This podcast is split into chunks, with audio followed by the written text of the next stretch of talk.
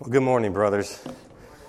Uh, plan for this time is very informal. So, at any point, raise your hand, speak up. This be this like uh, like we're in a, a, small group setting. This isn't a formal one-way lecture here. Um, this topic is on politics, conscience, the church, political theory, and uh, I don't know all of your church situations, but if it's anywhere close to mine, this has been a powder keg for the past five years or so, and it feels like the powder's getting drier by the day and, this, and uh, how do we think about these matters? So that, that's the topic on the table uh, that I'd like to, to discuss. Um, let me just back up a little bit. Uh, my name's Andy Naselli. Uh, my, my, wife Jenny and I have been married for almost 20 years. We have four daughters, ages 15, 12, 11, and 6. live in Minneapolis. I'm one of the pastors of the North Church that used to be uh, one of the campuses of Bethlehem Baptist Church, which was one megachurch and three campuses. In February of this year, we became independent, so all three campuses are independent. Yes, yes. when I came to Bethlehem 10 plus years ago, I, I came on the condition that this wouldn't stay this way. Uh, I, and I teach ecclesiology in the seminary, so they've been hearing it for 10 years. Uh, it's much better now. Um, but uh, we've been through some difficult times. George Floyd's death happened in our backyard, and uh, we had uh, pastors and some professors and some students who, uh, I would say, if not woke, were friendly to that position, and it, it almost split our church. Uh, so I've just been through this, happy to talk about it. Um, but even more recently, um, we had another little divide. Maybe you, you heard about this. Um, our president of our school, so Bethlehem College and Seminary is a little church based school. Uh, the president, Joe Rigney, uh, resigned earlier this year regarding political theology. Did you guys hear any about this a little bit? So the, the gist is his, his view on political theology, according to our board, is out of step with what a president should believe. Uh, it was too in line with the magisterial reformers and not sufficiently Baptist in its view of the separation of church and state. That's the short version. Happy to say a lot more. I, I just mentioned that to, t- to say um, our our, I think the people in our church churches these days are more uh, attuned to these matters, and I think we need to know more about them so we can shepherd them well. So I'd like to start this morning with about a 20 minute uh, uh, survey of something I've been working on all summer. It's not published yet. I probably will wait a couple months at least before I publish it, this article. Uh, but here's what's behind it. I'm just trying to make sense of the political theology landscape. Uh, what, so I'm a systematic thinker. I teach systematic theology. I like to know the views and what, what are the, the differences and similarities, and, and if you can put them on a spectrum, uh, what goes over here and what goes over here, and, and where does this view fit. That's just how my mind works. And I, I've done that for a lot of other issues, and this has been by far the hardest one to work with. It's, it's like trying to lasso a tornado. Um, understanding what political theology is and all the different views of it. So I'm going to present to you what, uh, my provisional working hypothesis of seven views and then propose to you at the end uh, uh, some reflections, one of them saying what I think is a, a, a lane that even pastors can work with and differ on. Um, and this is challenging because to, to, talk about this well means you have to be really uh, proficient in at least four areas exegesis, of the scriptures and theology, how do you put it all together, and political theory and history. It's like, who is an expert on all four of those? Um, so I'm, I'm more the first two, and I've, I'm more like a, a hobbyist for the, the latter two. So I'm interested, I'm always reading on it and always thinking about it, but I'm not formally trained in that. Uh, I spent the summer as a fellow with American Reformer, which is a political organization, um, and they paid me to just research and write on this. And I was with a group of about seven or eight other guys, none of them who were exegetes and theologians. They're all political theorists and historians. So I spent the summer with them. There's, there's a Hillsdale graduate over there. One of these guys is a fifth year PhD student at Hillsdale. And he, he quotes Plato and Aristotle and Aquinas like I quote Paul. Like, he just, it's right there. And he, everything about the American founding. So that, I was just hanging around these guys all summer uh, and, and reading and reading and reading. And I'm going to show you in about 20 minutes just a survey of what I found. So I think this is really interesting, and it's going to connect to the, the broader issues of politics and such. And I just this year hit reading glasses age. I'm, I'm with you guys. Okay, so I'm going to try to connect to this, this mirror, uh, the screen behind me here. Let's see if this works. We in? It's asking me for a a password.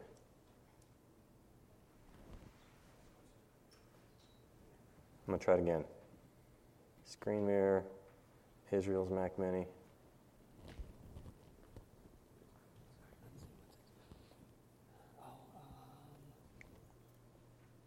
He didn't want to tell me his password. I don't think anything's happening. You're right. Try that. This worked when I preached yesterday, so while he's doing that, I'll, I'll, I'll riff over here. Um, I'm going to start by defining three terms. What's the password?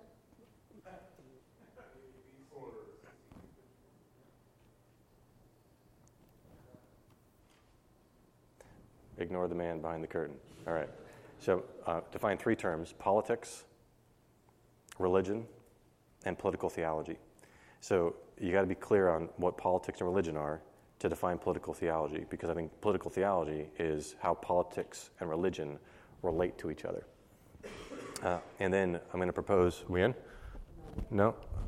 Um, that's okay. This, if you can figure it out, it'd be great because I've got a whole bunch of uh, visual to show them. So uh, let me just listen here. Religion, I would define this way: an organized system of beliefs that answers ultimate questions and commends certain actions or behaviors based on the answers to those questions.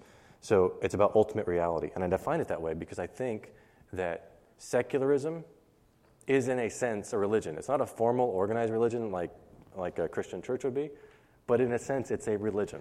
It, so I'm, I'm treating it that way. So that's religion. Politics is the science and art of governing men, to paraphrase Aristotle. You want to take another shot at this? Yeah. So sorry. No, this is fine. So, want to hit screen mirror? Yep. All right. And let's see. So, uh, political theology is this how do how do religion and, um, and politics relate to each other? Politics is the art and science of governing men. And I'm thinking of that pr- primarily in the area of civil government. Uh, so I'm referred to, uh, to religion and politics. I'm thinking religion, organized or not, and civil government. Okay, so um, I'm going to jump right in here. And if they figure this out, great. If not, do you want me to switch to my iPad? Do you think that would would, would show better? Because that worked yesterday.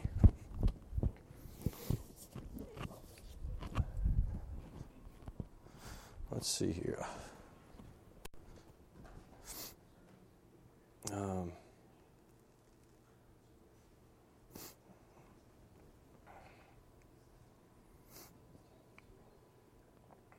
are we connected there? So if you get this showing, it seems like that'll work. Let me just pull up.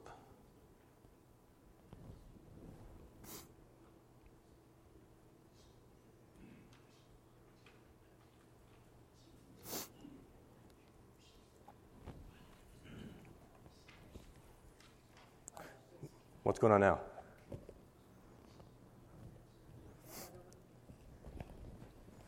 So we're connected.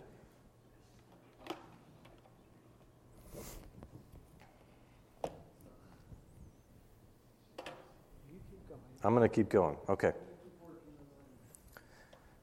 It's worked perfectly yesterday, so we, we figured it would work again today. Um, now, I'm going to show you or tell you seven views on political theology, and uh, hopefully this will make some sense. So, view one, I have a, uh, two circles. Big one is government, and underneath it is a little one that's religion. Oh, you can see it now. All right. And I would describe this as the, the secular government suppresses religion. Can you see that okay? Is it big enough for you in the back? Okay.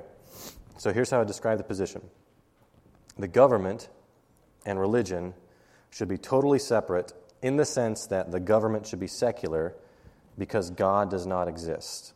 So the government shouldn't merely separate from religion, but should suppress religion. Historic example Karl Marx. Modern example, former Soviet Union. So that's Marxist, Leninist atheism or today North Korea, which is officially an atheist government, or I'd even include secular progressivism. Now, on this spectrum, it's moving from views that separate religion and politics or government to views that combine them. So that's, that's where we're moving on the spectrum. For view one, the government protects itself from being contaminated by religion.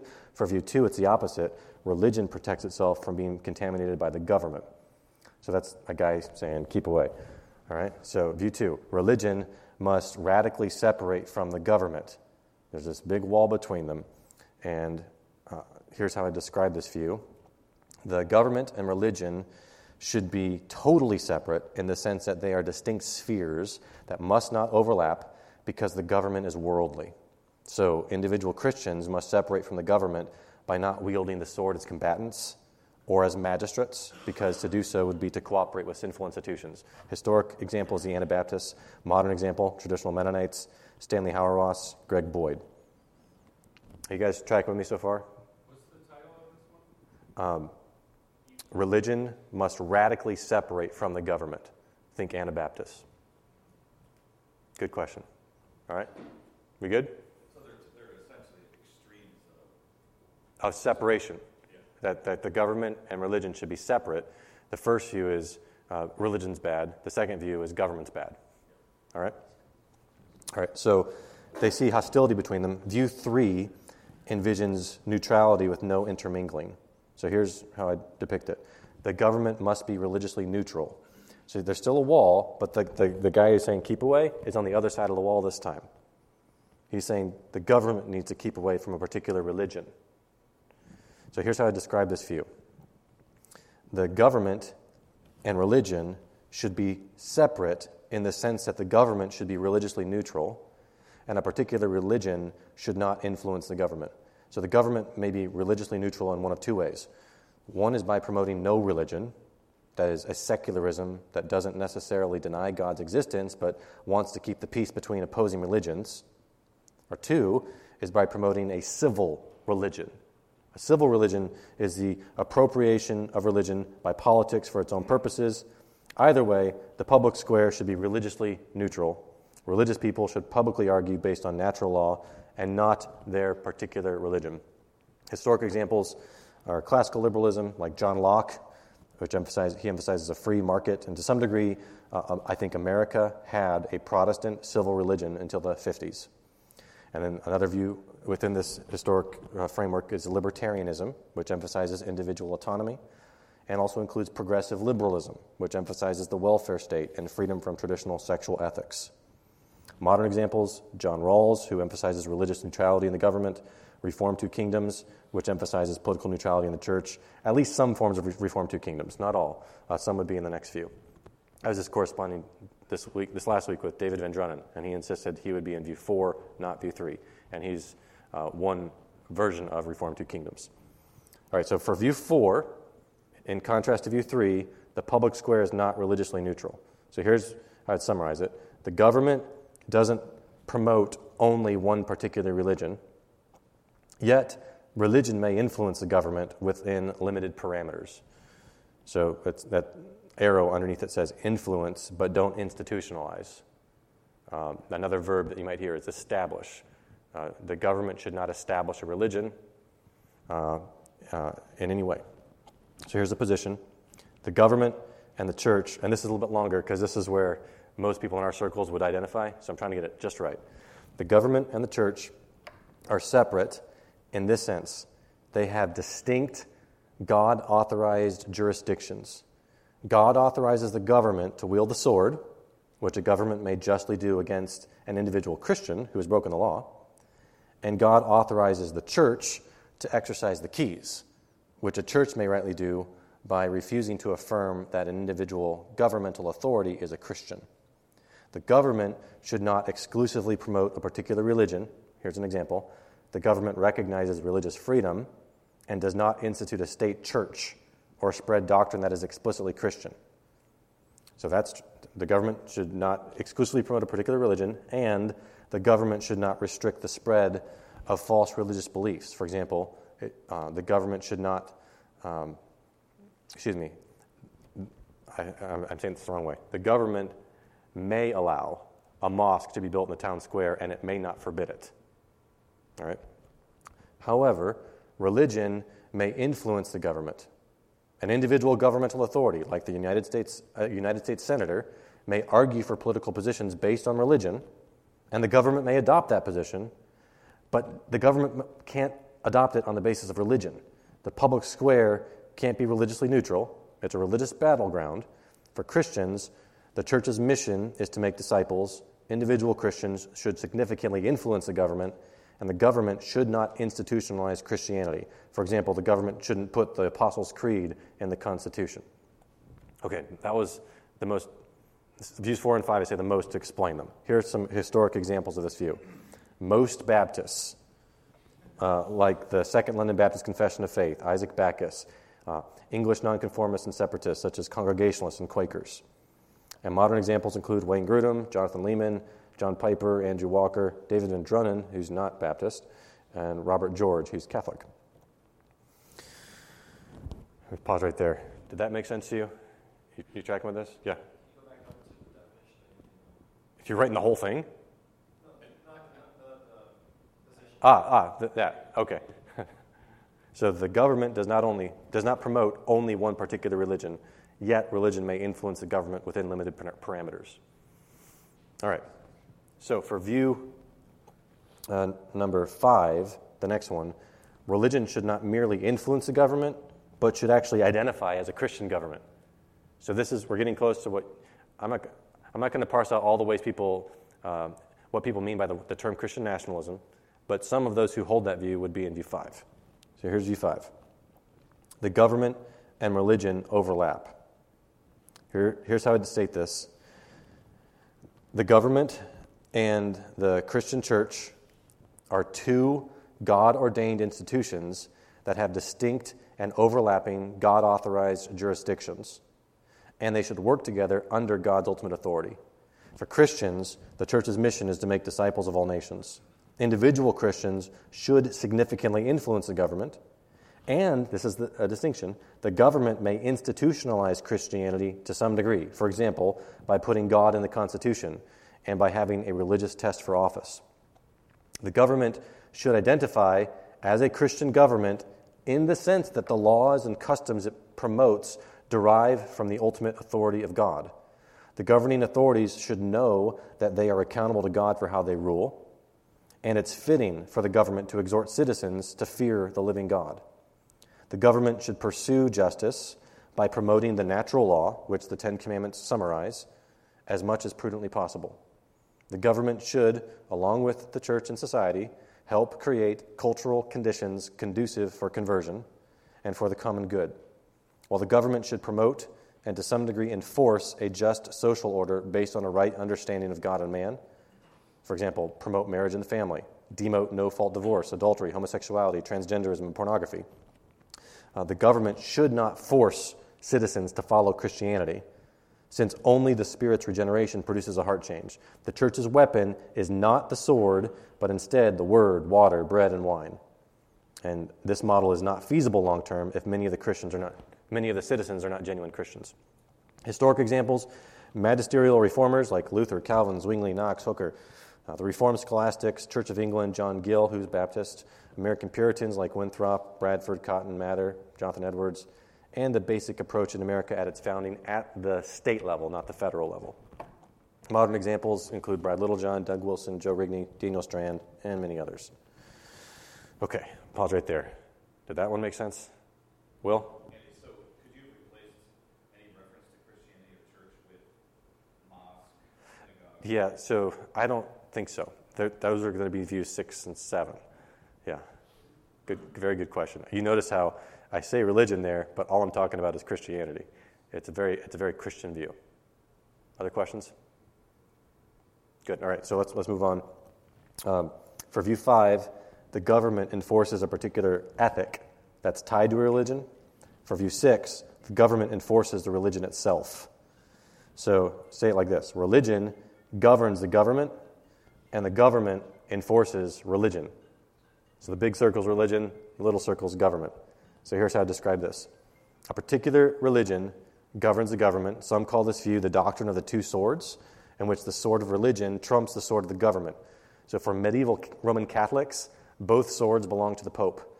And the Pope directly wields a spiritual sword, and indirectly wields the temporal sword by commanding governmental authorities.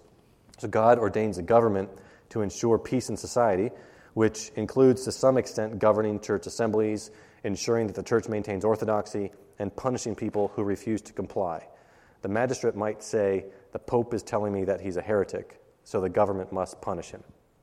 Historic example the theocracy of Israel under the Mosaic covenant, Constantine, and the two swords view of the medieval Roman Catholic Church.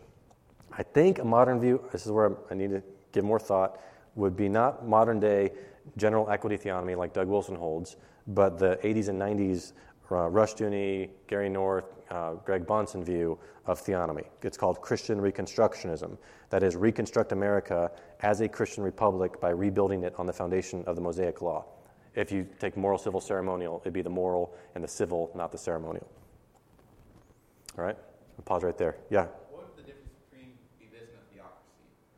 Uh, well, it depends how you define theocracy. In one sense, everyone is theocratic.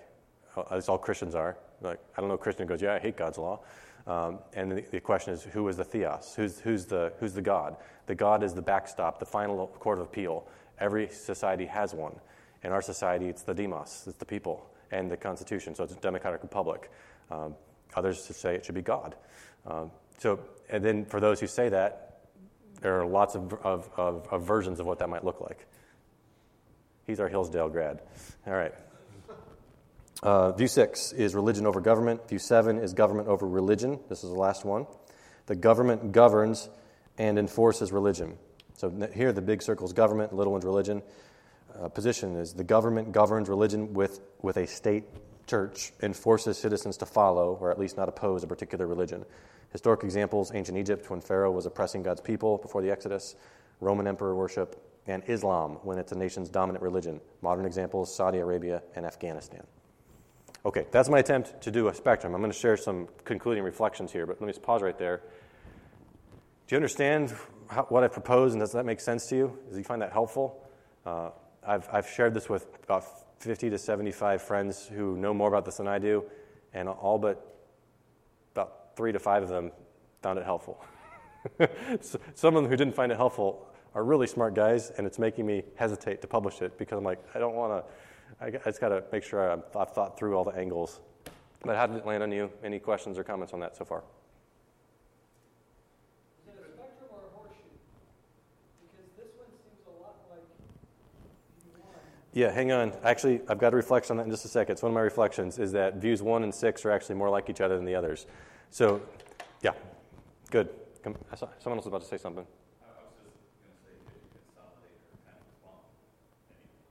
Yes you could. All right, let me share some reflections and then uh, we'll, we'll pivot a little bit.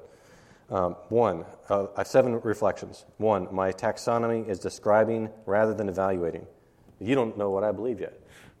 So that, that, I'm just trying to, do we rightly understand? And that's really a good um, practice is before you start evaluating, can you articulate what the views are accurately and what you're disagreeing with? It's, it's very frustrating when somebody is writing an article critiquing something and you think they don't even understand what they're critiquing, right? That's frustrating.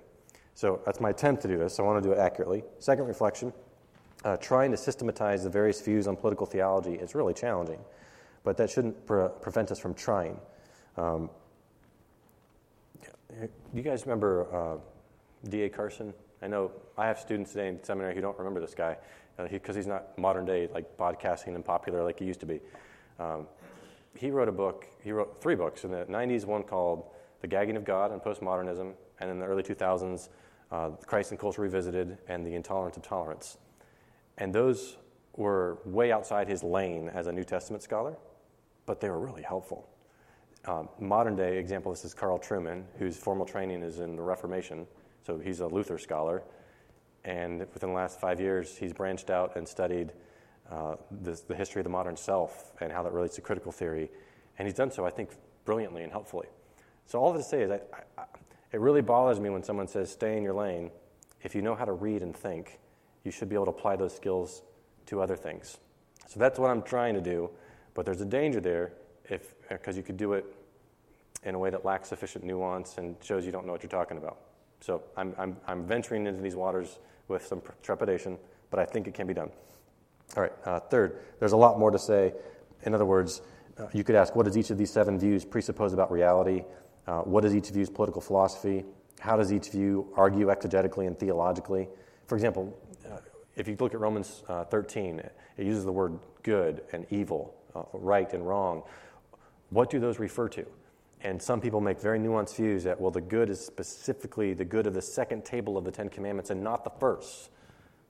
And others will say, how can you make that distinction? The, the Bible doesn't just separate the tables like that. Uh, and uh, the good, actually, later in Romans 13, uh, he lists some of the Ten Commandments, and then he says, and any other commandment. I think it's thir- Romans 13, around verses 10 and 11, or any other commandment.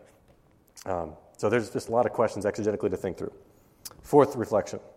My taxonomy may mislead you to think that the various views on the spectrum are distinct in neat and tidy ways, and I could complicate it way further. So it's more like a sliding scale with various positions within each view. Um, for example, for view five, uh, I mentioned Brad Littlejohn and Doug Wilson. So Brad Littlejohn is an Anglican who would prefer to have uh, a state church. Doug Wilson argues for something called mere Christianity, which would be opposed to a state church, but just like the Apostles' Creed would be the, the, the general doctrine, nothing, nothing more specific than that. And, and two people who share the same political theology can reach similar conclusions, but for very different reasons. And what is small and local can look different when it's large and national. Think like an Amish community gone national. Oh, then you're looking at like five or six. so it just that can complicate it. And then different approaches to political theology can be more pragmatic or prudential in particular contexts.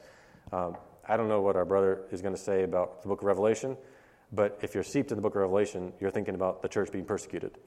And sometimes Christians can get the idea that that's the ideal place for Christians to be, is to be persecuted. And if you're not being persecuted, there's something wrong with you, if, in the book of Revelation sense. And you could counter that and say, well, 1 Timothy 2 says we're supposed to pray for peace, that the gospel may go forth. That's different than what the, the church in Revelation is experiencing. So, so I think we can romanticize being persecuted as like the ideal Christian church, but we shouldn't run from it. All say is um, uh, the, the, the culture you're in, whether you're being persecuted or not, affects how you think about these things. If I'm a Christian in China right now, I'm not even really having this discussion. Uh, I'm just trying to survive and be faithful. If I'm in, a, in a, a, situation where the Christians could be the majority of the citizens and they have some kind of responsibility to steward, uh, this discussion becomes a lot more significant. And that's been the history of our country here. That's why it's, we talk about it so much. Uh, further, this is to your question over there. The outermost poles of the spectrum, for views 1 and 7, have more in common with each other than the middle views because they're both totalitarian, either atheistically or religiously. Uh, six, my spectrum is based on the single main issue of how religion and the government relate, but there are other factors that complexify it. So if, if, if what I have is a horizontal axis from how close religion and the government relate to each other, you could add a vertical axis about your disposition toward the regime. Are you pro regime or do you favor incremental change? And I could, I could complicate it even further by uh, asking how does Christ relate to culture? And there, there's an article that Kevin DeYoung wrote for World Opinions a while back. Um, this is in 2022. Uh, and he presented four views on the ways that Christians relate Christianity and politics. He's riffing on, on Niebuhr's Christ and culture categories. He has Christianity against politics, and I think John Piper illustrates that view, which is a very prophetic denunciation of both political parties, pox in both your houses then uh, Christianity above politics, and I think that's uh, a Tim Keller approach, which is kind of like, you know, you've got this view and this view, and then, well, Christianity's neither of those, it's kind of like this, and it's the best of both of them. And then there's Christianity as politics, and Doug Wilson might illustrate this in his All of Christ for All of Life approach. And then Christianity under politics.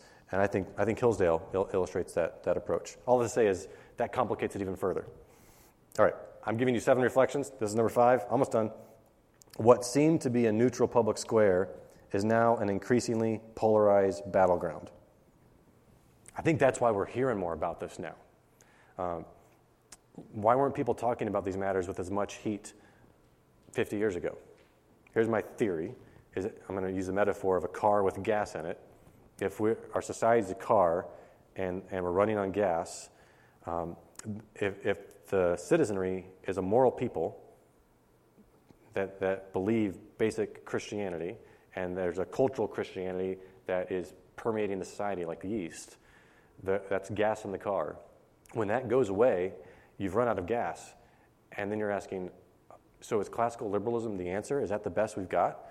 So we've been a, a society that's held to classical liberalism, but there's also been a cultural Christianity attached to it. Now that that's gone away, more and more Christians are asking, what good is classical liberalism? It has people defending drag queen story hour. Is that what we want? Is that the pinnacle of, of good civil government? Is the blessings of the liberty of drag queen story hour? Uh, so that, that's leading people to think maybe we should go back to the magisterial reformers and they, they have something to teach us.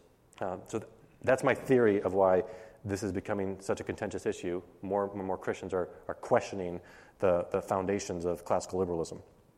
Six, Christians should beware of prematurely separating from each other based on different political theologies. Okay, so my theory is that in the spectrum, views three, four, and five, or at least versions of them, can be a big lane uh, uh, on which fellow pastors and professors uh, can disagree and still function together. It depends how you hold your view. You could hold it in a very schismatic way and dogmatic way, but if you, you can hold it in a charitable way, I think they can get along. What I this is just my personal opinion, I, I am uh, afraid that Christians will too sharply separate over these matters now at a moment in our context where Christians are becoming an increasing minority, and now more than ever, we need to band together to oppose obvious evils like abortion and transgender mutilation, et cetera, et cetera, not further splinter. So it's really a debate, hypothetically, about what we would do if Christians are the majority of the citizens and we're actually going the other way on the scale. So it seems like the worst time to splinter. Just, just my opinion. And then a final reflection, number seven no civil government will be flawless until King Jesus returns. So as we, we try to do what's best, I don't want to give the impression that we're expecting utopia now, prior to the Lord's return. Okay, I just covered a lot of material really quick. I have more to talk about before I pivot, but let me just pause there. Questions, comments, reflections on that survey of, of different views on political theology? Yep. You, men- you mentioned. Yep. That's in view three. Okay, did you, could you just define that shortly? Yeah, let me use my phrasing up here. View. Hang on here. So, the government and religion should be separate in the sense that the government should be religiously neutral and a particular religion should not influence the government. So the idea is um, it's not opposed to religion, but it's not going to privilege any religion at all. Um, and there's kind of civil religion that's okay. Think after 9 11, uh, how there was a religious service that I would call blasphemous, but it was, there was prayer involved and involved Muslims and so-called Christians and real Christians, and that's a civil religion. Uh, that's, a, that's a fruit of classical liberalism, and, the, and really the person who engineered that is John Locke. So that's com- that can work. So I have friends who agree with my theology, and they think that as a political theology, that's most prudent because my view of, or our view of, of total depravity is such that I don't want a government with more power. I, yeah, they could do a lot of good, but the more power you give the government to do good, they can do a lot of evil. And the world history is a story of the government abusing that power. So some want to say, well, let's just give the government as little power as possible. And that, that's, that's how that view would look at it. Right here. Not all of these views would agree with the seven conclusions. would they? Oh, no, no, that's me. That's just the seven reflections are just me. Yeah. Other questions or comments on this? At what point, um, especially in the Old Testament, um, in the ancient Near East, the government and the specific deity that is promoted within that culture, that um, country, is very much intertwined. Um, and uh, at what point, that's not just Israel, but also the surrounding nations too. Um, at what point did that fraction take place? Um, and is that, uh, I, I think some of these views would say, no, we should be getting back to that. You see that in, uh, in Islam, for example, where that is kind of the, the function of the government is to promote the deity of Allah. Yeah. There's a, in Christ and Culture Revisited by Don Carson, he has a, a line uh, where someone says, in Islam, we, our holy books, our, holy, our teachings don't tell us what to do when we're a minority. And Christianity, it doesn't tell you what to do when you're in the majority. There's probably something to that. Uh, uh, where, okay, when you're in that other situation, uh, you don't have as many passages you can go to to tell you exactly what to do. It takes a lot of prudential reasoning. Other, other reflections or, or questions? Yeah. Uh, in presenting these seven views, are you presenting them as in, like, here are the viewpoints as of now and history behind us? I was trying to think historically. I'm trying to think as wide an angle as I can. So you're not saying, okay, these are the seven viewpoints. Like, in other words, I guess what I'm saying is, in the future, could there be an eighth that would come up, or is this a comprehensive view? I can't predict that, man. I'm just trying to make sense of what's happened and what's happening. What's happening? Yeah, yeah. So that's why I have historic examples and modern examples. I don't know. It could, there could be variations. Yeah. Good question. All right. Anything else? Okay. I'm going to pivot uh, to talking about conscience. So I had this on my computer. Let me see if I've got it on here. I think I may have put it on here. Uh, let's see. I didn't. Okay. I'm going to have to use my computer. Uh, in 2019, Jonathan Leeman, uh, guy with nine marks, and I uh, uh, worked together on a little book and an article on conscience, politics, um, and such things. And uh, I'm looking at an article that came out in early 2020 in Themelios, so it's free online as a PDF, and the title is Politics, Conscience, and the Church Why Christians Passionately Disagree with One Another Over Politics, Why They Must Agree to Disagree Over Jagged Line Political Issues, and How. Um, did any of you, just curious, have any of you seen that article? Few of you? All right, so you're familiar with it. So, what I want to just reflect on, I'll sum- summarize it real briefly, but I, I want to just have some, uh, make, share some reflections on how I might write it differently if I were to rewrite it now, about four years later. Um, I thought that might interest you, because I think things have changed a lot in the last four years. Okay, so our thesis in that article is well, I'd say this way. We approach the issue by asking three questions. Uh, here are the three questions Why do Christians passionately disagree with one another over politics? Second, why must Christians agree to disagree over jagged line political issues? And three, how must Christians who disagree over jagged line political issues agree to disagree? So, uh, our, our, our, goal behind that is to try to help churches not self destruct and split over this stuff. We want Christians to be able to hold firm opinions about politics and then discuss politics with one another in a way that's generous, kind, loving, pleasant, humble, uh, and not church splitting. So that, that's the goal. I still have that same goal, uh, but I, I, would just nuance things a little differently. And I'll, mention a few of those now. So, in that first question, why do Christians passionately disagree with one another over politics? Our, our first reason we give is that Christians passionately care about justice and believing that their political convictions promote justice. And we define justice, according to the Bible, as making righteous judgments. Today, I would de- define it even more sharply. So I've, I've recently thought about this a lot more. And here's my pocket definition for justice now justice is getting what you deserve and giving others what they deserve. I can't find a better definition than that. It's getting what you deserve, giving others what they deserve. So that's how I'd say it now. I think it's, it's clearer, more concise. Um, so, so God is just in that He always gives people what they deserve. He's never unfair. He sometimes shows favors, but not unfairly. And we should be just in giving others what they deserve. Uh, all right, so that's, that's, I'd start there, just defining it a little more sharply. And then we share that governments exist for the purpose of justice. Governments exist for the purpose of justice. And there's a way to, to write and talk about uh, justice in society in a way that just sounds like you're, you've got a list of the left's talking points. And I wanted to add something here. There's a, a man named Thaddeus Williams. You may not know that name. He wrote a book on social justice uh, with Zondervan several years ago. It's very good. And in 2022, he wrote a World Opinions article. Uh, and the title of that article is We just may be on the wrong side of history if. It's, and his subtitle is The Demand for Justice in Our Society Leaves Out Many of the Oppressed. And in that article, he, he, he gives an example of four issues that Christians should care about. um, justice in society. And these are the ones that don't make any of the talking points on the left. And these are the ones I think we could preach on. So, one is abortion. Uh, our, our, pursuit of justice should include these tiny humans exterminated because larger humans consider them inconvenient, genetically inferior, or too female.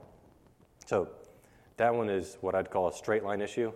You go right from do not murder to don't commit abortions. It's just, it's a straight line, and that's one that uh, we can just preach with authority and, and have convictions about. I was so disappointed. I saw yesterday uh, President Trump in an interview saying uh, that DeSantis's six week abortion ban was terrible and that he, he, should move back to 15 weeks and he'll compromise with the Democrats and everybody will like him. Makes me want to vomit. Um, all right. Well, I didn't think I was going to talk about that, but there, this came out there. All right. Um, uh, the second example is pornography and its connection to child porn, human trafficking, rape, domestic violence, impaired brain function, broken relationships, and depression. So I think our pursuit of justice should include the victims of the exploitative pornography industry. And if so, I think in a just society, that would include penalizing in some way pornography. That sounds crazy to classical liberals, especially to libertarians who want us to have freedom, freedom, freedom. Uh, but I think that's an example of justice. It's loving people okay, by giving certain people what they deserve.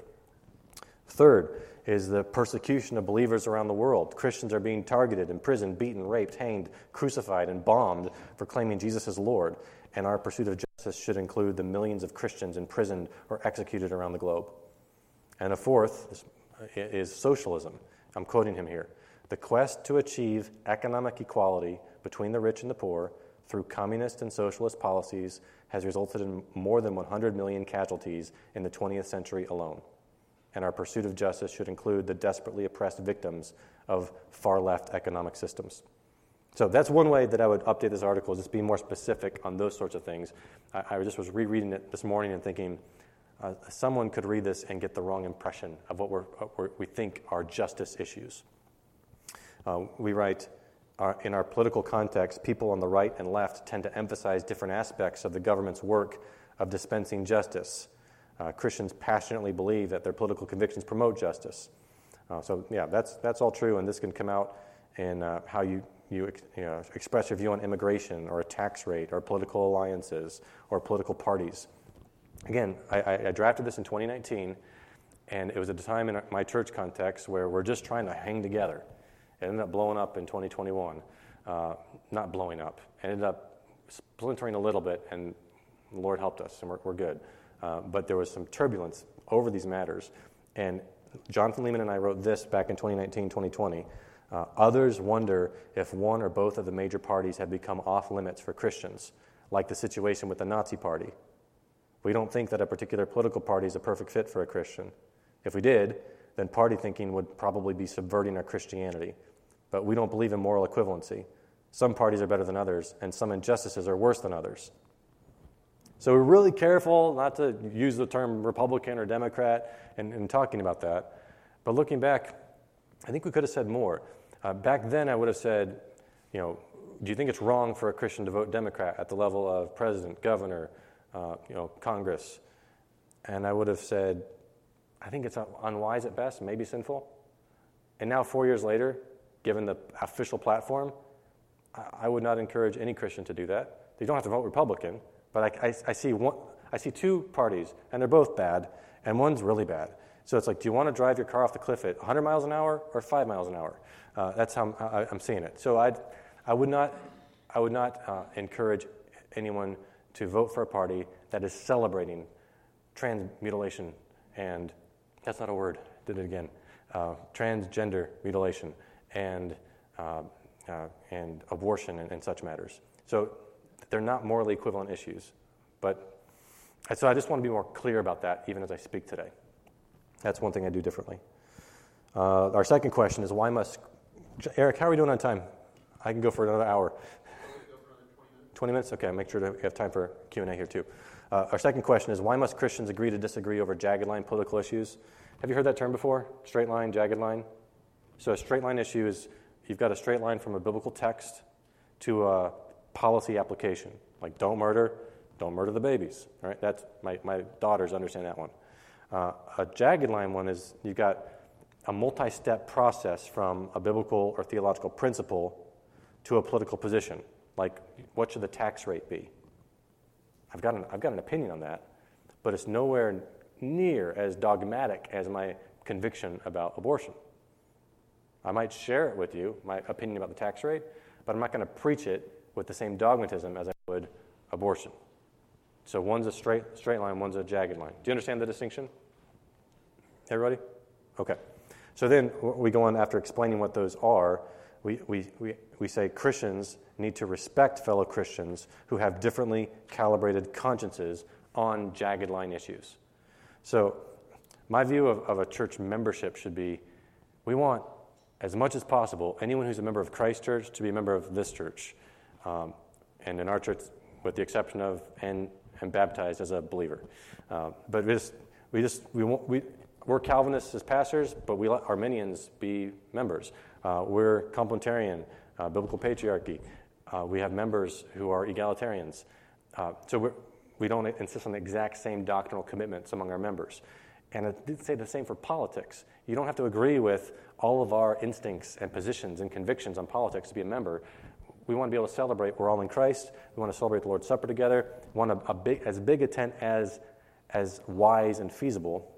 So that I still, I still believe that, uh, that we want to uh, respect fellow Christians who have differently calibrated consciences on those kind of issues.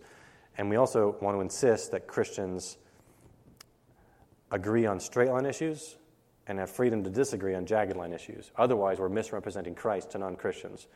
Like if we speak of the Christian policy, like, so if you take a different position, it's no, you're no longer. I want to be careful about that. So speak really carefully when you say this is the Christian view as opposed to a Christian view. All right, and finally, last question is how must Christians who disagree over jagged line political issues agree to disagree? And we say by acknowledging leeway on jagged line political issues, that's still true and by uniting to accomplish the mission Christ gave the church. Amen. The Great Commission is the church's mission. Uh, and three, by prioritizing loving others over convincing them that your convictions about jagged line political issues are right. So, all that's true. Uh, but where I've become more uh, convictional, more of a backbone over the last four years, is to express certain convictions with uh, more uh, tying the authority of God's word to, to, how I got to that conviction. Um, so, I'm much more likely in a sermon to preach against sexual ethics of our culture explicitly than I would before.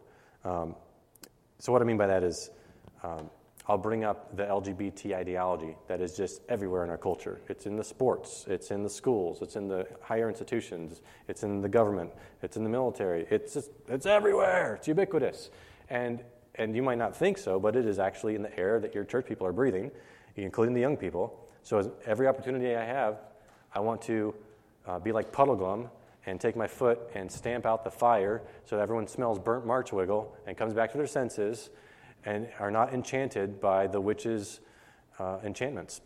Uh, I think that's, that's a good role for a pastor to have. And then if that's connected to political issues, so be it. If that, if that affects how you're going to vote and how you're going to uh, uh look at, uh, at divisive issues, so be it. So I, I, guess I'm a little more fiery than I was four years ago uh, on how I think about these matters. Okay, uh, I've got one more thing I can talk about in our remaining time. Let me pause right there. That was enough to, uh, to cause you to ask some kind of questions or make comments, but let me pause there. Questions or comments on that bit? Yep. Oh, where are we going? Yes, sir.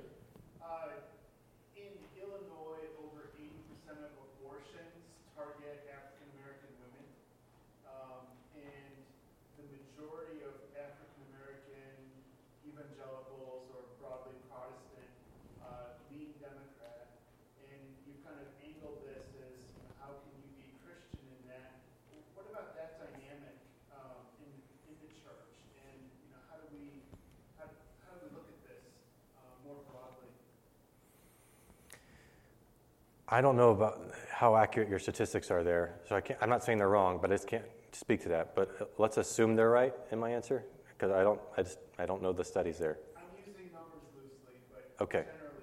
Um, I want to be really careful not to play the identity politics game that the culture plays, which is how you can't speak to women issues unless you're a woman. You can't speak to ethnic issues unless you're black, or at least non white. You can't speak to this unless you're that. I reject all of that. I have, I'm a pastor, I'm a professor, and I know the Bible, and I can speak to anything if I have the authority of Scripture behind me. So to stop playing those games. Let's put that on the table and to say, what does the Scripture say? Uh, so, thank you. Uh, so, so, as I think this kind, through this kind of issue, I'd say, well, what is true? What most honors the Lord? Where do our thinking processes need to adjust to be in line with Scripture?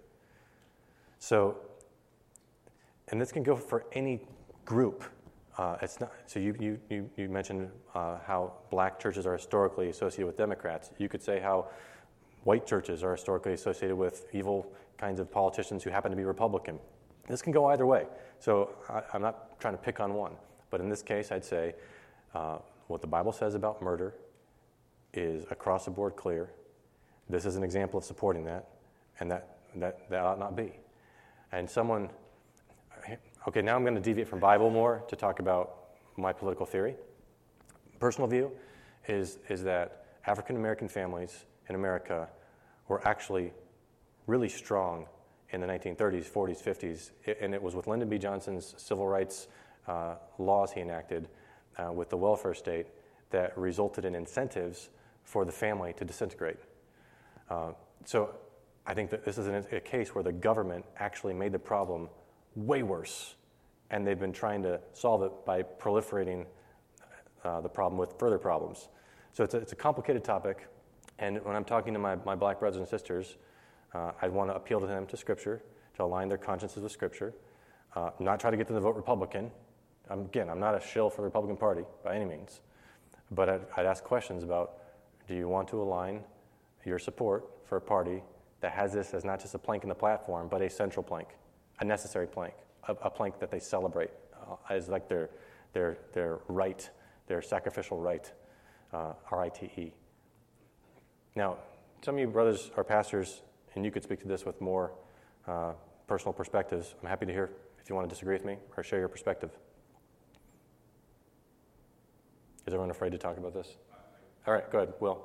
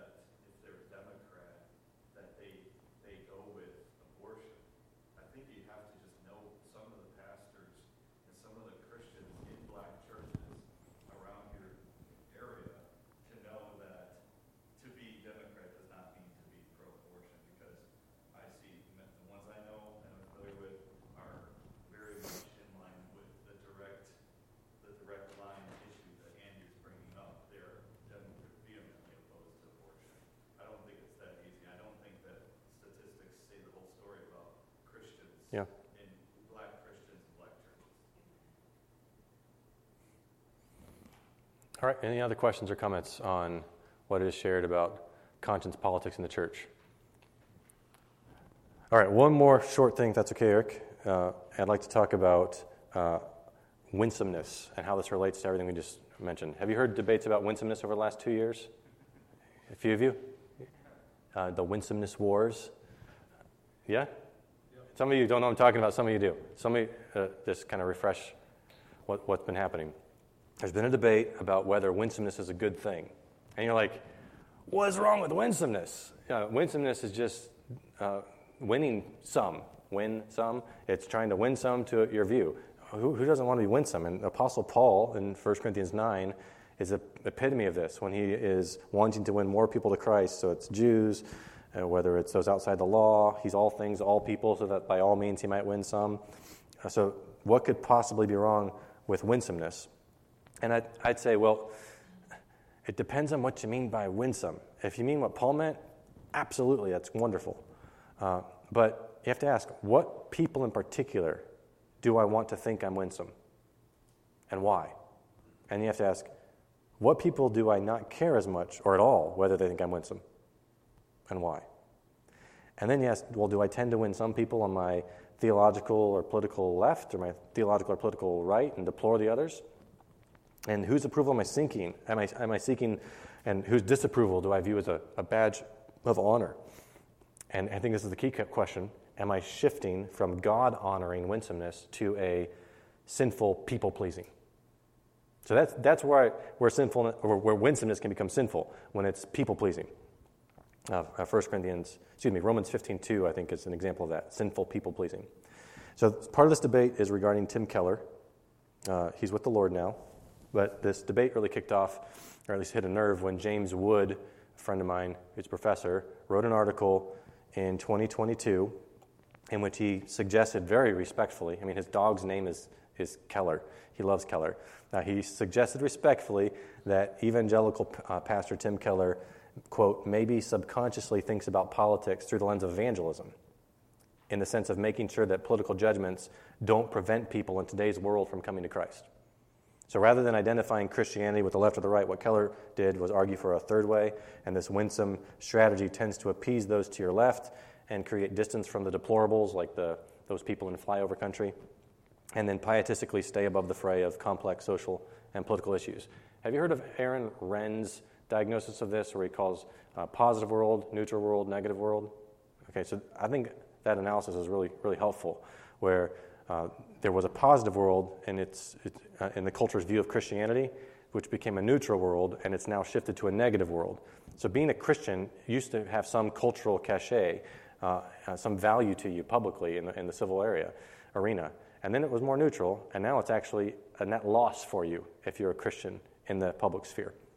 Okay, so um, Wood explains that a concern for the church's public witness lets the culture set the terms for how we engage because we fear that others might perceive us negatively. And th- that was a controversy in 2022, which just highlighted the different strategies some people have. And what I've done I've, uh, is take Kevin DeYoung's four part taxonomy that he came out with in March 2022 and then added winsomeness to those four categories. This, this is an article that you should read if you haven't. It's called Why Reformed Evangelicalism Has Splintered it was, excuse me, March 2021. Uh, it's on the Gospel Coalition's website. And Kevin DeYoung proposed four approaches to race, politics, and gender. Do you guys remember this article? Anybody? Nobody? One of you? Okay. Super, super helpful and insightful. Um, and he didn't name names in that, but right before it came out, a week before it came out, there was a, uh, a private meeting, about 13 of us. We met in Minneapolis, and he proposed this article there. And we all were naming the names in that meeting. So here's, if I were to look back and name names for the different views, here's some examples. So for view one, he calls it contrite. I would include guys like Thabiti Anyabwile, Russell Moore, David French. Uh, for view two, he calls compassionate. I'd include Tim Keller, David Platt, Julius Kim, a lot of the TGC guys. For the third view, careful. So DeYoung would be here, Al Mohler, Denny Burk. And fourth would be courageous. John MacArthur, Doug Wilson, Voddie Baucham, Owen Strachan. Does that give you a sense of the different, different views, if you know these names? Okay, some of you, if you don't know those names, you're, you're lost right now. But uh, basically, what DeYoung does in that article is describe uh, how those four views uh, think of 10 different issues, and they just tend to line up. And this illustrates a principle that Thomas Sowell has illustrated many times in his books, which is you can take a list of like 20 political issues, and they seem to be disconnected, but for whatever reason, whole groups tend to have the same views on those issues. And the reason for that is there's a philosophy that undergirds your approach to how you look at life. And these four views are, are getting at that. And what I've done is, is show how those four views think about winsomeness. So for that first view, contrite, winsomeness is a strategy to be attractive to the left by sympathetically listening to their perspectives and by unmasking and denouncing the right and calling out the church's sins. This is what David French does every Sunday. I stopped reading that several years ago because I couldn't take it anymore. So, um, think when I say left and right, by the way, uh, when I say left, think like large blue cities that disproportionately influence the culture, with progressive ideologies that are politically correct. I want to say right, think of small red towns and flyover country that more highly value tradition. So that's, that's the first few. Second is compassionate. So winsomeness is a strategy to be attractive to both the left and the right, but especially the left, by not being culture warriors, but instead by being thoughtful and kind. And this is a really popular approach. Uh, uh, Kevin DeYoung argues in an essay that he writes on Tim Keller. He says, In 2023, even the most outward facing church is going to face hostility, not of its own making. I fear that anxious evangelicals hope that if they can just be grace centered enough, contextualized enough, do enough to serve the community, and make clear that they're not Republicans, then unbelievers will turn to Christ. of course, Keller never makes such an outlandish claim, but when we emphasize the church's failure to adapt to a changing world, we can mislead the biblical truth that those who hated Jesus will hate his followers. We can miss the biblical truth, and, and that the God of this age has blinded the minds of unbelievers. So this view operates like we're still functionally in a neutral world. Third view, careful, winsomeness is a strategy to be attractive to both the left and the right by being thoughtful and kind, especially in personal relationships. And at the same time, recognizes we live in a negative world, so we can't be nice enough to appease those who think that our moral convictions are evil. So we've got to correct error, engage the culture war on certain issues like abortion and transgenderism. And in the fourth view, courageous, winsomeness is a strategy to be attractive, especially to the right, as well as those on the left who've become disaffected, by boldly speaking the truth and standing firm. We shouldn't be sinfully harsh, but neither should we worry about offending people who support murdering unborn babies and mutilating children in the Orwellian name of reproductive freedom and gender affirming care. So I, find this, that spectrum helpful to think through. I'm more, my world is views three and four. Uh, I've got a lot of friends in the two, uh, but I've I've just noticed that views one and two are more concerned with building bridges. Views three and four are more concerned with building walls. That seems to be their, their tendencies. Um, and that, that describes a, big difference between a, a, a, Tim Keller and a Kevin DeYoung, for example. How are we doing on time? Okay, because I've got like another hour in me. All right. I'll, we can talk later. All right. Yep.